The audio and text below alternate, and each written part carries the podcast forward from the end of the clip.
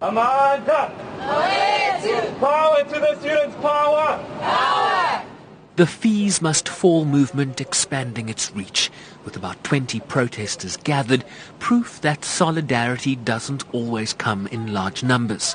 Kayum Ahmed is one of the protest organizers. As a student from South Africa based currently in New York, we feel a compelling uh, need to show solidarity with the students that have been protesting in the Fees Must Fall, Rhodes Must Fall movements in South Africa.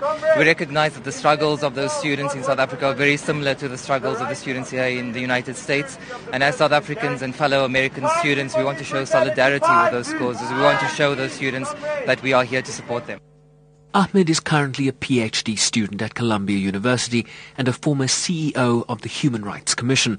I asked him about concerns that some of the protests in South Africa had turned violent. We have to ask what violence has been perpetrated by the state against these students, not only in terms of police brutality, but the violence of charging significant amounts of money uh, for the cost of education, the violence that the society that we live in, both in South Africa and the United States, uh, is causing to black students in particular. And we want to show that violence is something that must be deconstructed and must be looked at holistically and not simply in the context of what has been perceived as violence on the part of students.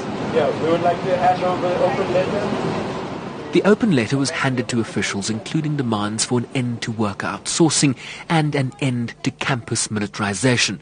Kieran Hayward is completing a gap year in Brooklyn, New York, and intends to attend UNISA to begin his studies next year. Our message is just for them to keep fighting. You know, um, it wasn't really about the numbers. We knew we wouldn't get a massive group uh, joining, but we just wanted to say that we, as South Africans and, and not South Africans, really stand in solidarity and believe in them, and that they mustn't stop fighting because this is something that's going to change our country forever, and it's really necessary and needed.